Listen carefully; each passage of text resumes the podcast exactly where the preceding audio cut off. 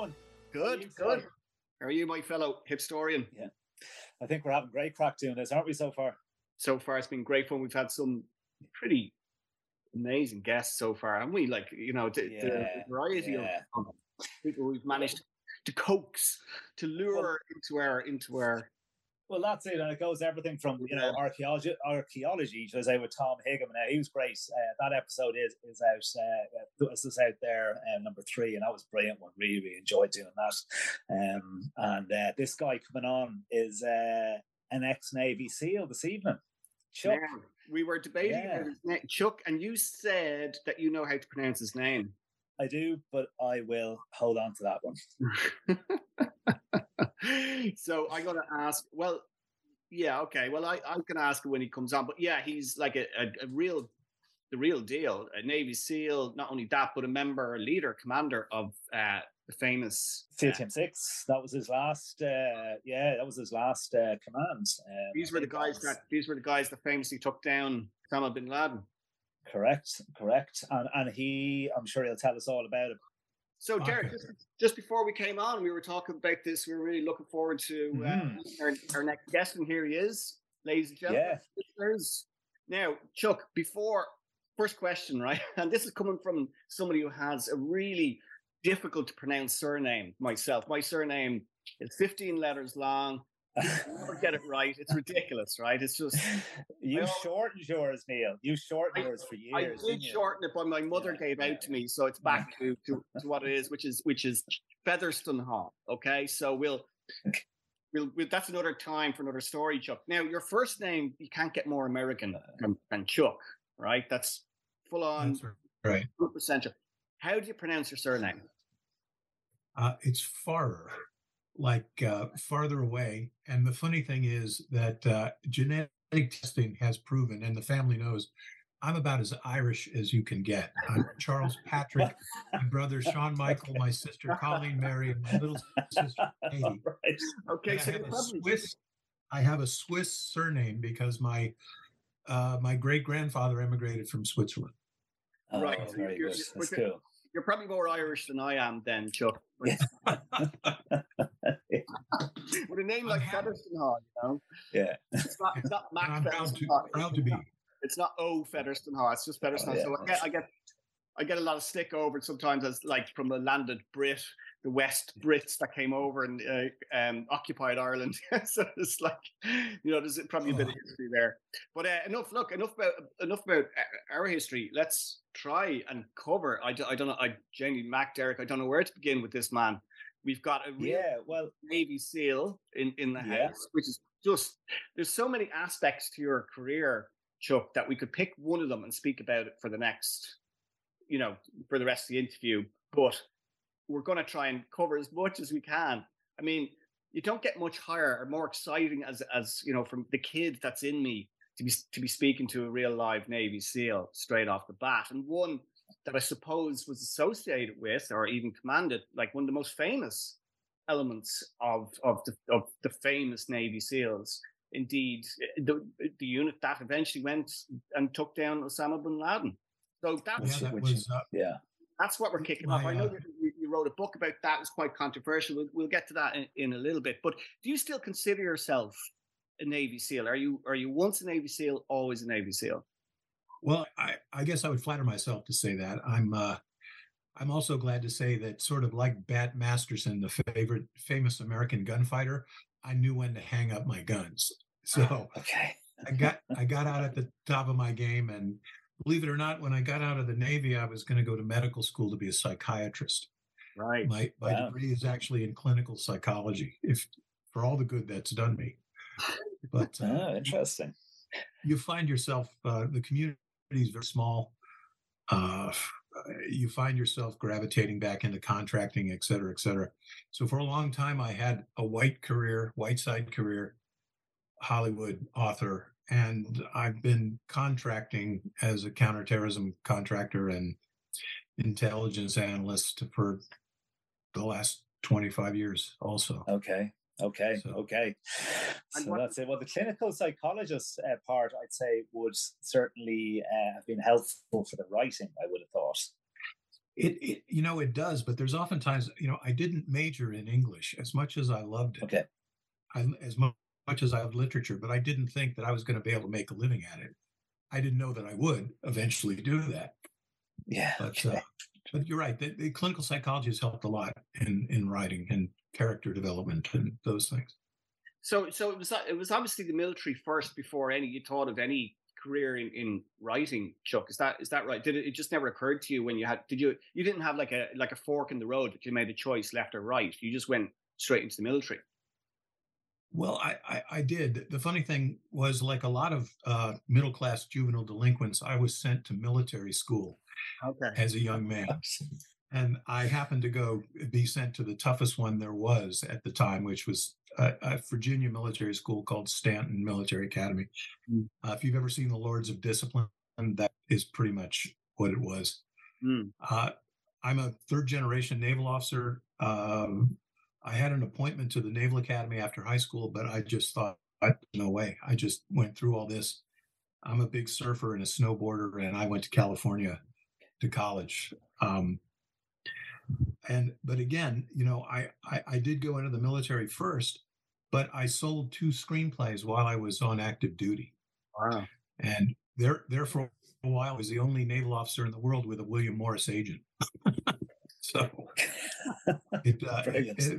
careers pulled me both ways there. It got you both ways there. And then obviously, you know, your contracting work that you do now, like, does that bring you all around the world?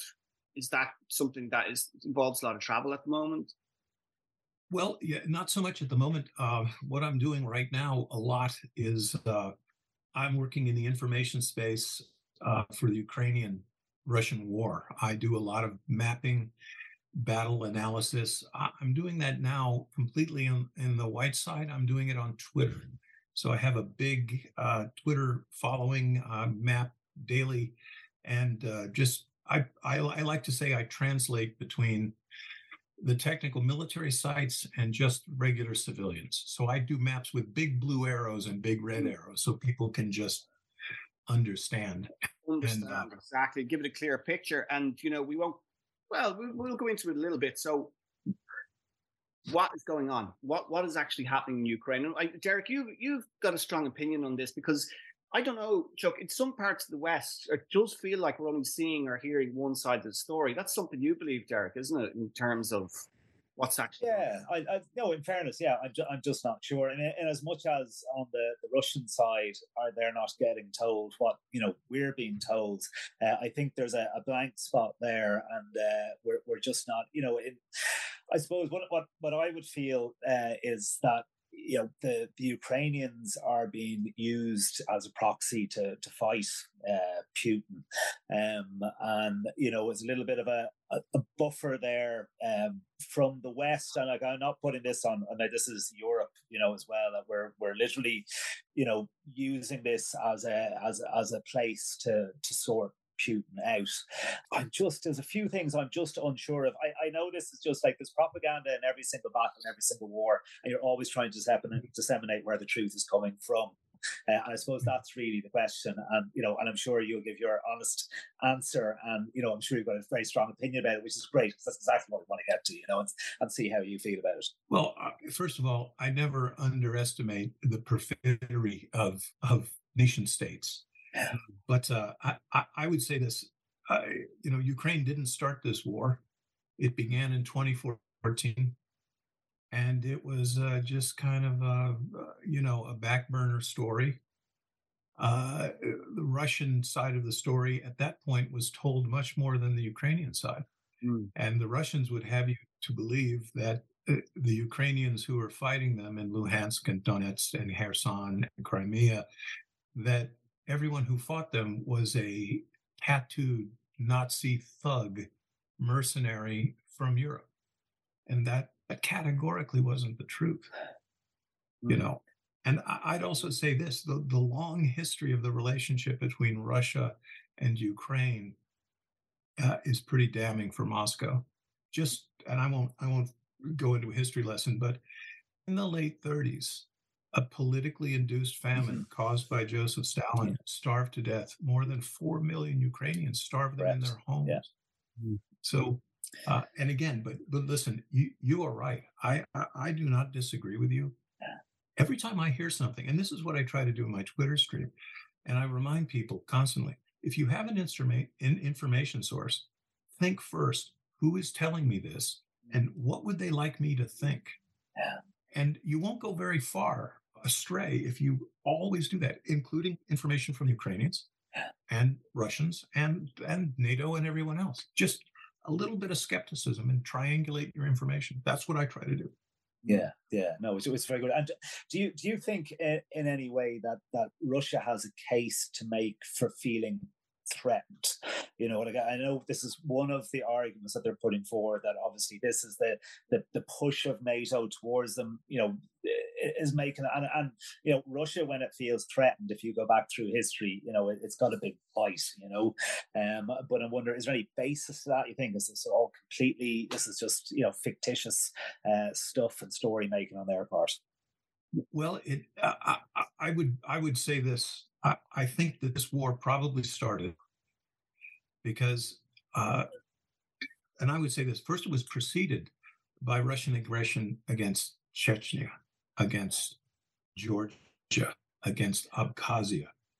And I think, and I agree with you, this war was started because Mr. Putin wanted NATO off his front porch, right? But what he's done through this invasion is, 7 months ago, NATO was almost irrelevant. It was almost irrelevant. Now, he's because of his invasion, 70 years of Finnish neutrality has been ended. 70 years of Swedish neutrality has been ended. He didn't like what was going on to the west of him. Now the Baltic Ocean is a NATO lake. The strategic blowback and the absolute failures are astounding. And I will always admit this. I never thought he would invade. Really? I thought by positioning his forces and banging his drum, he brought the whole world to force to consider his demands. Everyone was paying attention. Mm. But once he rolled in, that was it. And then whatever high ground he might have had morally, Bucha, Hostomel, these horrendous massacres, look, this force is morally bankrupt. I'm also going out on a limb here. I think when we look back from 2025, we've already reached the point where the tide has changed. This war won't be over by Christmas or the next 2 years, but we've seen the two military systems, a Western ethos system where battlefield initiative is expected, and the Russian system, top-down, micromanagerial. Two tremendous offensives are going on right now. The Ukrainians are kicking the Russians' butt. That shouldn't be happening, but it is. Momentum has changed. And why is that happening? Like before that date in February, when he went over the border, the Russian military was much. Would it be fair to say it was a much vaunted force that we didn't really know much about? I mean, apart from being involved in what would be almost the equivalent to these colonial wars in Chechnya, like you mentioned, in Afghanistan, we didn't really know much about. I mean, we can see their hardware. We can see the lines of massed troops in Red Square on May Day. I mean, they looked pretty much the real deal, right? But we didn't. They were an unknown quantity until they crossed the border on that fateful February day. And since then, as you said, in your vernacular, they've had their asses handed to them. So, like, are they? And we're hearing these stories about conscripts now, you know, the mobilization, and they're given, like, zero training, sent straight in as cannon fodder, you know, sleeping, no sleeping bags. They're pulling out rusted AK-4. Well, I guess my question is, like, are you, from a military perspective, were you surprised at just how bad they are? Or did you see this coming, that they would just fall apart as soon as they were confronted with a reasonable force? I didn't think they'd fall apart right away, but after the thrust on Kiev came from the north, from Belarus. When that collapsed, and it collapsed precipitously, I was trying to map it. The Russian units fell to pieces. They lost all command and control. Two of their most elite parachute VDV brigades were defeated in Hostomel. They went on a rampage of rape and murder and looting. And that was the point at which I realized that they were still a potent force, but they were a brittle force. Right. The Ukrainians also, Putin went into this with the best plan he had from 1983, right? 1983, Cold War, Russian tanks to the front, mechanized infantry to the rear, shock and awe, drive all the way to the English Channel. Okay, the Ukrainians, very cleverly, they never tried to meet armored division on armored division. They never tried it. When they were getting hammered, they split into platoon-sized groups, fanned in and hit the soft targets, logistics, command and control, ammunition depots, fuel depots. And they blunted the assault, and then they grounded to a halt. That thrust on Kiev, look, that was the principle. Our best guys, we're rolling into Kyiv, and we're going to knock this city out in 72 hours. And when those guys packed it across the border, I suspected this was over. But here's a key statistic for this war. If Russians lose 100 vehicles on the battlefield, 38 of them, tanks, armored personnel carriers, trucks, missile systems, 38 of them are abandoned. Doors open, windshield wipers going, and the crew runs away. Wow. Okay. You can't fight a war if you're going to lose almost 40% of your stuff before a bullet's fired. Yeah, you can't replace materiel that fast. Yeah. No. And the training. And why a very simple question, maybe with a simple answer, why are they running away? I can't answer that question, but I could put this out here. As a naval officer, as a guy who served in NATO, I can't imagine hearing a report where the crew of a Patriot missile battery just ran away from it.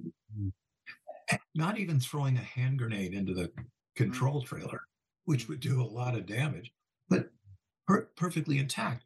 Some of the things that have been captured are just, they're the shopping list for the CIA. Anti-saddle jamming systems, S-300 missile batteries, the most sophisticated equipment they have, brand new T-90 tanks. It's unfathomable. However, look, this mobilization is coming too late.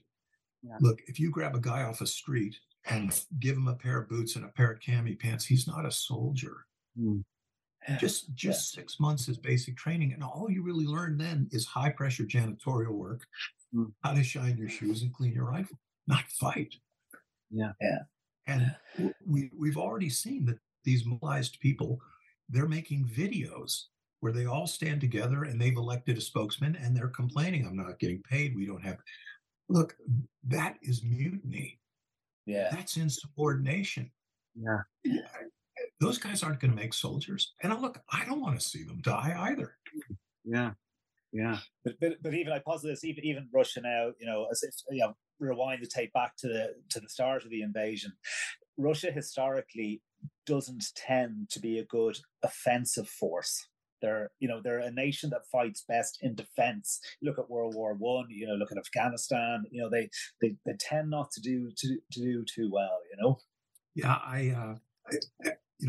like I say, I'm not predicting the end of the war, but I'm saying categorically, I'm of the opinion that, look, the momentum has shifted. We have two contrasting command theories of command, principles of warfare, and I don't see Russia being able to change their battlefield tactics in time to effect this war.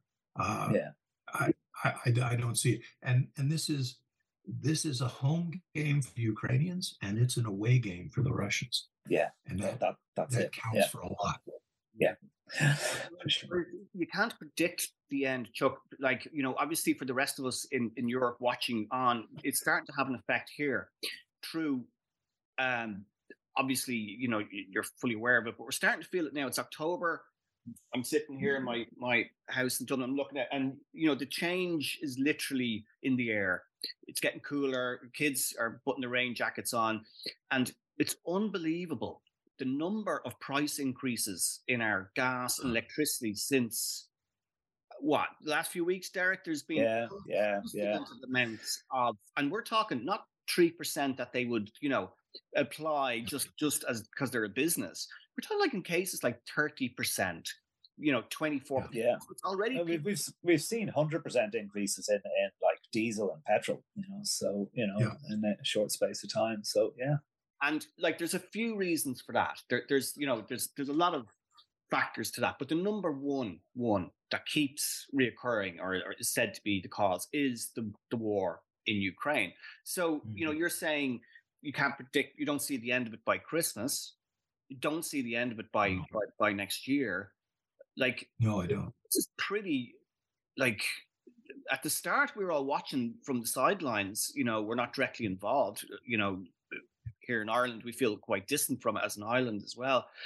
But it's starting to seriously encroach on our day-to-day lives here. And to hear that this is, there's no immediate or near end to it, it's quite scary, isn't it, Derek? Like, it's starting to feel like it's getting closer. Yeah, no, like, and I think if Ukraine was to push forward and really try and reclaim the lands that they have lost at the moment, the ones that have, you know, now been annexed, in inverted commas, then I would be fearful for what if Putin is in command of his generals and, you know, subordinates, I would be fearful of him resorting to using nuclear weapons.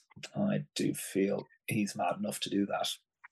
Well, you know, I have some opinions on that as well. But I want, you know, look, I own up to what I did. Look, I was a guy who never thought he would invade.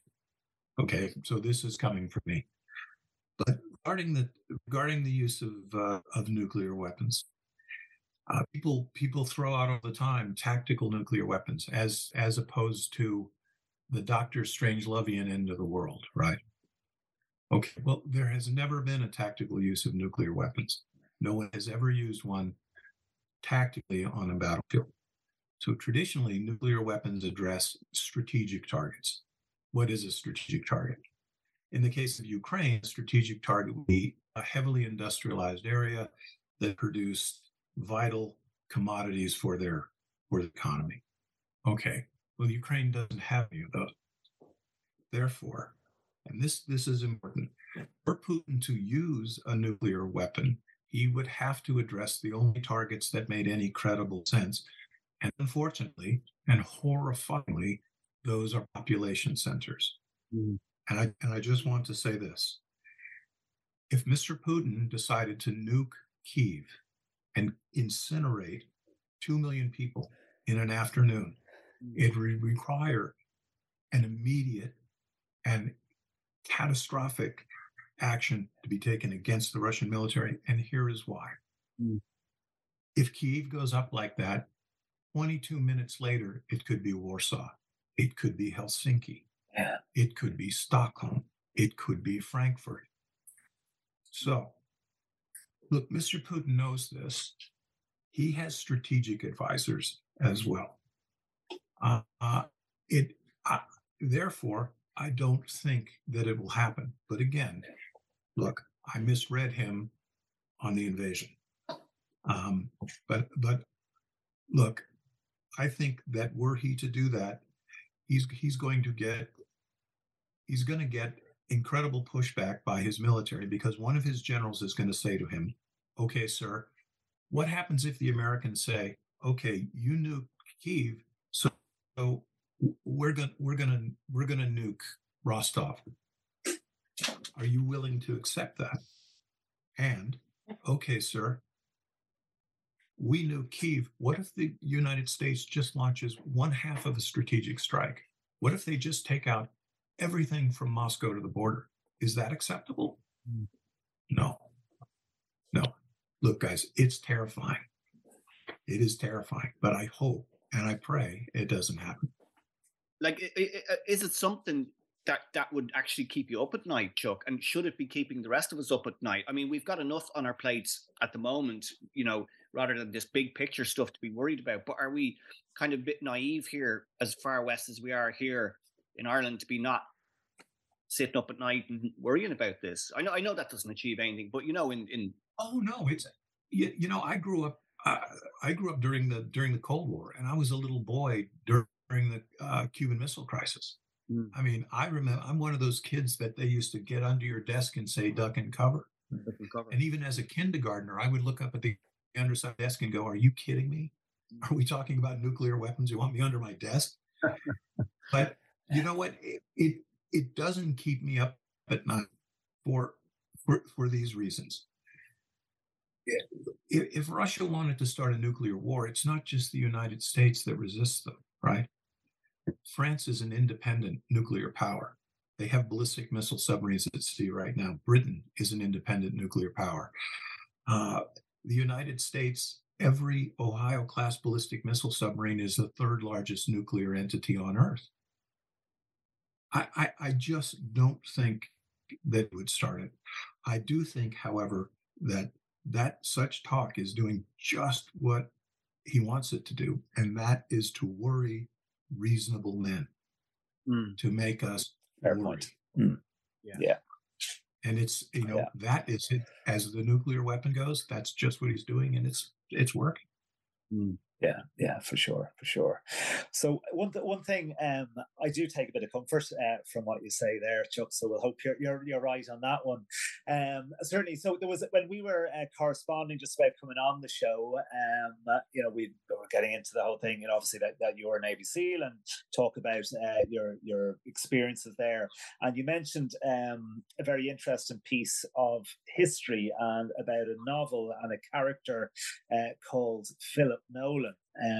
You might like to tell us a little bit more about that. I looked it up and went, wow, okay, that is a curious story, for sure. Yeah, so this is The Man Without a Country, and you said it's based on a novella by Edward Everett Hale. So you might have to tell us a little bit about that, Chuck, because we don't know that much about it. But before you launch into it, I just find it fascinating that I'm a writer myself, that you've written, obviously, you know, non-fiction books based on your own personal experiences, you know, which we may not have time to get into, because I know Derek's keen to talk to you about this work, but Warrior Soul, the memoir of a Navy SEAL, you know, real, true action, gritty stuff. And then I really wanted to talk about, you know, the Geronimo book as well, which was a bit controversial. And, you know, I was watching news clips of you on CNN and various places around the time that, was his nom de guerre, was it Owen? That wasn't his real name, it was Matt Bissonnette. Right. His book was coming out, and he was getting a lot of flack over that as well, for breaking the bond of the brotherhood, as it were. Whereas you had to kind of defend, like, some of the sort of how you outlined how the raid went in as well, and you were very able to stand over it. So, you know, but I'll let Derek have his. Give me 5 minutes on this, and then we can go into that. Yeah. So the point being, Chuck, just to finish my point, that you can tell those sort of real life non-fiction stories. You've got to get your facts right. You're a journalist, you know, you need to check everything out. But then you have this ability to switch into stories that are based on real life, but you can add your own kind of imagination to it, which must be, it's obviously a different discipline. And yeah, so tell us, on long preamble question there, distracting. Tell us about this one in particular, and then I'll ask you how you switch from one to the other. Right. Well, the first novel I wrote was called Killing Che, and it was based on the death of Che Guevara in Bolivia. And I took Guevara's diary, and I matched completely with a combination character I invented, named Paul Hoyle, based on my mother's maiden name, and he is in charge of hunting Mr. Guevara down in Bolivia. And it was as close to the truth, absolutely, as I could make it, except there was no Paul Hoyle. I had always loved this story, The Man Without a Country. It's kind of American classic that in my generation we all read in school. It was written in 1863 in the middle of the American Civil War. And it was fiction, but many people in the United States came to think of it as real. It was so well written that they thought it actually happened. And it involves a man named Philip Nolan, who became involved with one of the biggest American traitors in history, a guy named Aaron Burr, who was the vice president, but just went off the rails and decided he was going to set up his own country in the Louisiana Purchase. And this young officer, again, fictitious, but Mr. Burr is real. This young officer becomes involved with Burr, fascinated with him, thinks he's a dynamic man of history. And when the plan collapsed, Burr was actually brought to trial. This is true, but he was acquitted. He was acquitted by good lawyers. But this character, Philip Nolan, he's court-martialed. And military law is not the same as civil law, so he's court-martialed.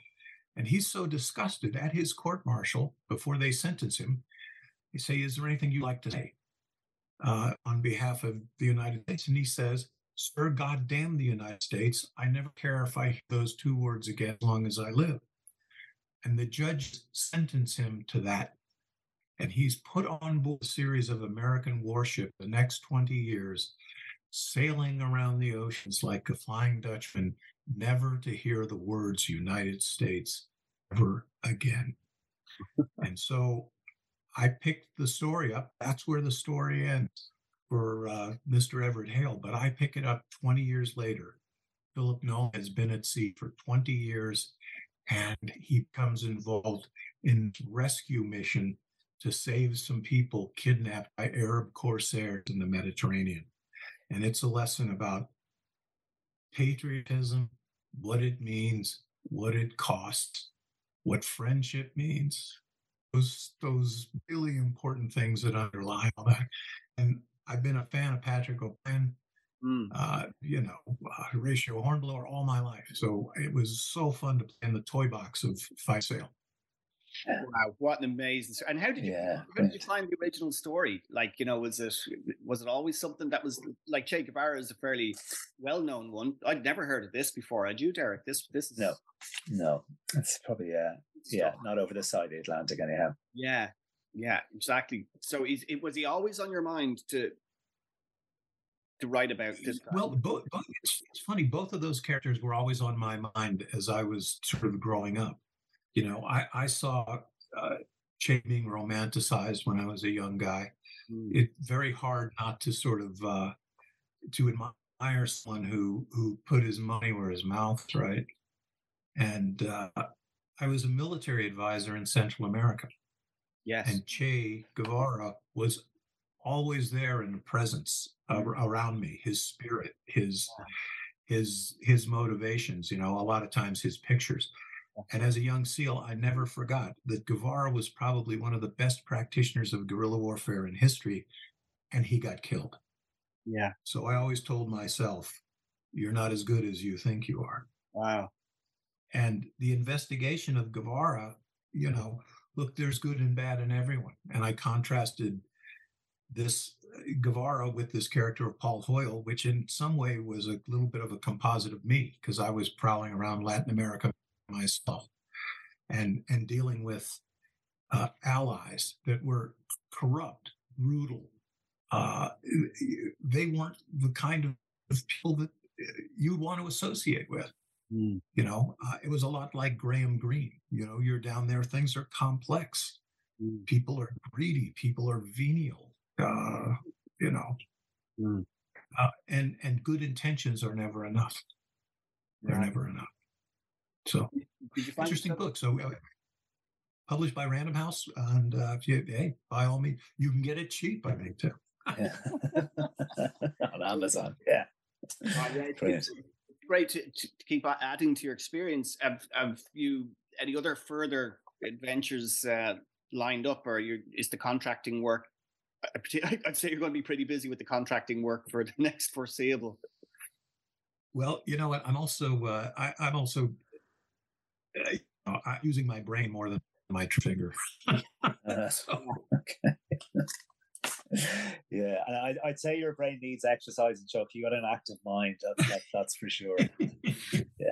Absolutely. Yeah, just, you know, I know you're under a bit of a deadline there, Chuck, you know, but we could speak all evening, Derek, really about this stuff. Just if I could just mention back about the Geronimo book, which, you know, was quite controversial at the time. Now that with the passage of time, how many years is it now since they've taken down Osama bin Laden? Oh, it's been, God, has it been, I don't know, is it almost years? I don't. Yeah, I should have done research. That's on me. But, you know, obviously a lot more has emerged about since you had written the book itself. Like, if you were to go back and write it, would there be anything you would leave out or anything that you would add in, or do you feel you're pretty happy at how you got it at the time?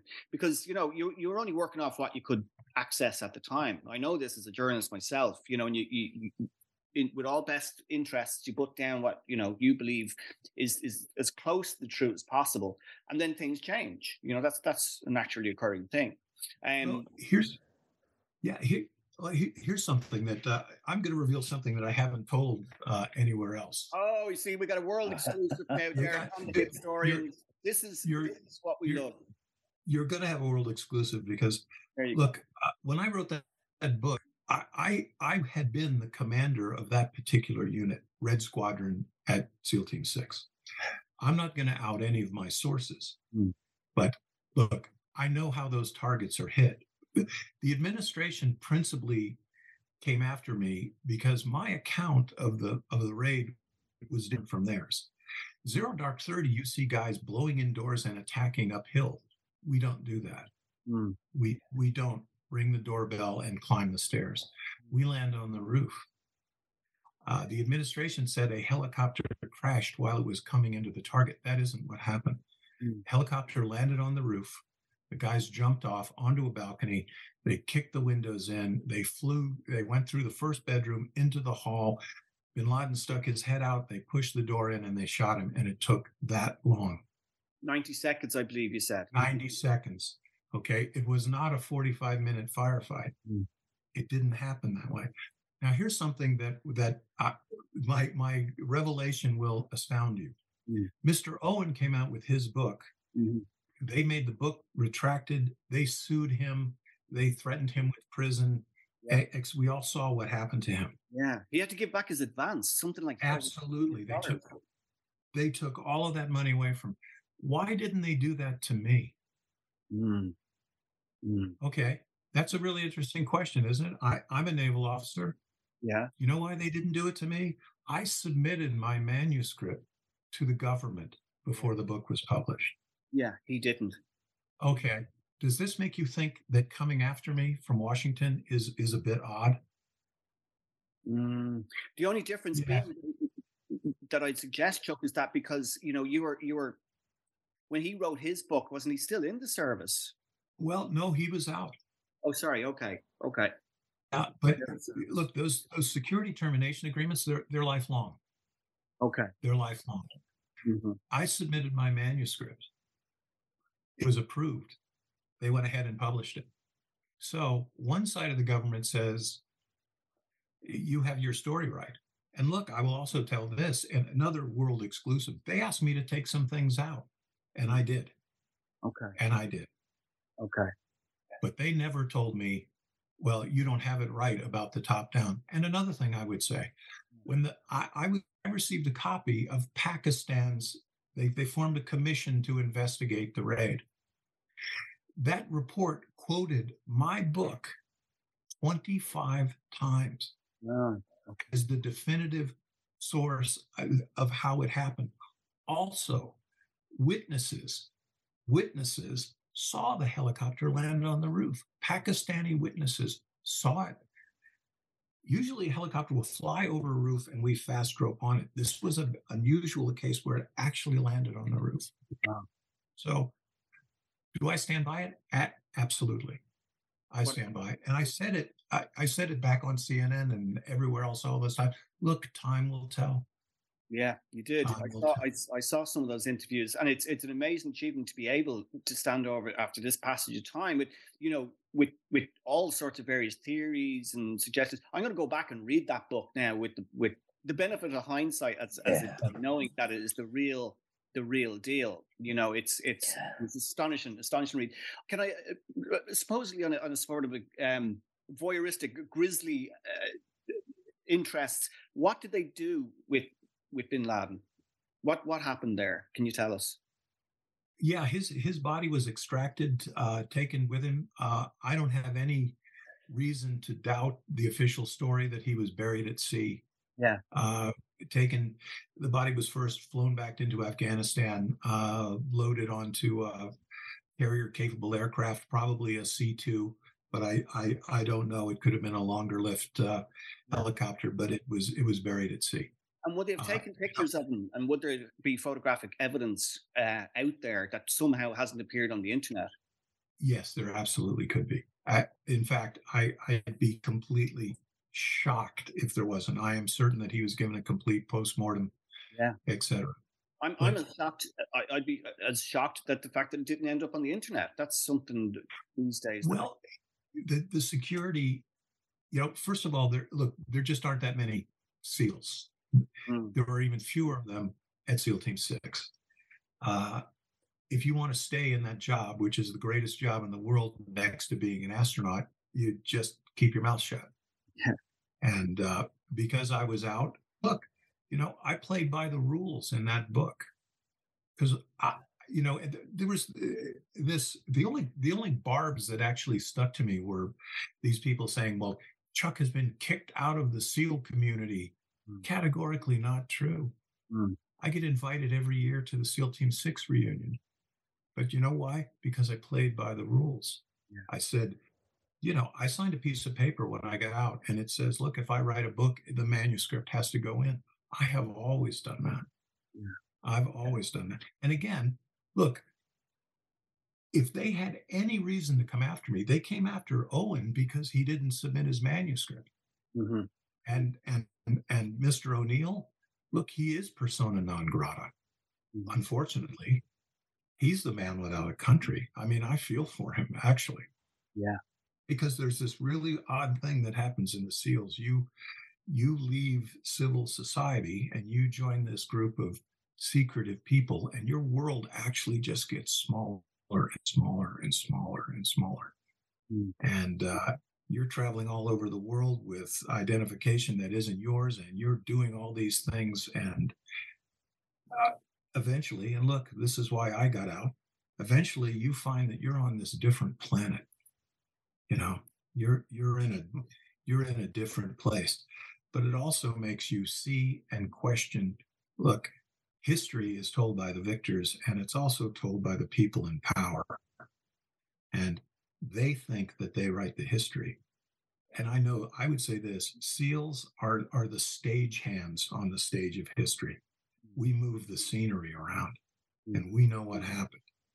And, you know, and again, it may take a while, but I'm telling you, that is the way it went down. That's the way it went down. Amazing story, Derek. Chuck, I think, yeah, I have to say I have been educated, and you are most definitely a man I would love to get to know further. That's for sure. We're going to do that. Yeah, brilliant. Like to meet you would be a true honor. And as they say in the States, thank you for your service, because it's not just the Americans that, you know, you're safe. Like, seriously, those guys are out there for all our freedoms. I don't want to sound like I'm too flag waving here, but, you know, look, I'll wear it on my sleeve, you know. Chuck, on a great note to end on. We will absolutely, you know, keep you posted when we put this out there. And we'll be shouting out from the rooftops about the new works, and you know, keep the penmanship going. It obviously suits you, you know. And what a great and fantastic varied life, you know, from the extreme physical element, and you know, right up to the whole to the literary. Yeah, fantastic. We take good deals for good SEALs, but guys, it's been an absolute pleasure to talk to you. So, I hope you enjoyed it as much as we did, Chuck. Thanks for all your time, and best of luck. We'll keep you posted on everything. My pleasure. Thank you, guys. Bye. Thanks. Bye. Bye. Bye. Wow. Right. Okay. Well, I was expecting half of that. Didn't know that we would end up where we did in the first few minutes, Neil. It was like, whoa, okay. And that's, I think you could say that was unscripted, the whole thing, just about. You can tell. Yeah, you can tell. The listeners probably can, like, we're, you know, it's almost like we're making it up as we go along, but we don't have to try too hard because we're lucky enough in the guests, just like Chuck there. I mean, they have just such great stories. It's just the biggest challenge is, you know, where do you begin with someone? Yeah. You know, it's not like you're trying to draw out a story from these people we've been lucky enough to have on. They just they've just got a great stuff. Well, the wealth and you know the experience that he had, and I think, I mean, he's got this you know, he's got these two sides of his brain both operating and with vigor, and you know the fact that he's into this literary stuff. I mean, I think clinical psychology certainly, you know, is definitely part of all that. But he seems, you know, I mean, he's kind of cuddly for a Navy SEAL. You know? Saying that, but probably not. But you know, he just and you just, but you would listen to him. You believe what he says. He's a man of his conviction. Yeah. But I will say this though. You know, he could have forced his arguments down our throat and, been slightly, you know, very, you could even say slightly aggressive in his arguments, but he wasn't. You know, I'm very accepting of all points of view. When we're raised, because, you know, I'm aware, as sure the listeners will be as well, that Chuck writes for, I think it's the Kyiv Post, it's called. So, you know, you'd imagine that there's like a fairly slanted view there. So, you know, I feel like we put it to him fairly, that maybe we're only hearing one side of the story. And he acknowledged that, you know, he didn't throw up the boundaries. He didn't get all defensive. I think he was like open to that suggestion, but you know, he had some good answers to that as well. Begin in February, which began 2014. You know, so you know, with Russian aggression. So yeah, he's got his arguments, he's got his ducks all lined up, and he said, I hope he's right about the nuclear thing. But you know, I do feel like if when Russia goes on the offensive, it just doesn't seem to be as committed, and hence it's all, you know, I know obviously you've got the likes of Ukraine, you know, and like Georgia, Chechnya, and all these places that got taken into the Russian Empire, but there seems to be a limit, you know, and there has been a historical limit to that empire, and they've never really, you know, successfully pushed much farther beyond that. What do you think? And what I'm thinking is that I got to go and light the fire because it's getting. Sorry. Right, well, we'll do a bonus episode on this one. We'll do a bonus. We'll get into that in the week. Sorry about that. We'll go right. Yeah. We'll deep dive into all the stuff. Derek, you know, has massive interest and opinions on this, listeners. Whereas I just tried to keep up with him, so I'm bailing on the excuse that I got to light the fire. Like it's actually real, and it's getting nippy, and we can't afford to turn on the electricity or the gas. Thanks to Mr. Putin. Thanks, Mr. Putin. So you know, I am going to go do that. But Derek, listen, thanks, buddy. That was another brilliant Historians episode. See you again soon. Look forward to the next one. Thanks. Bye. Good luck.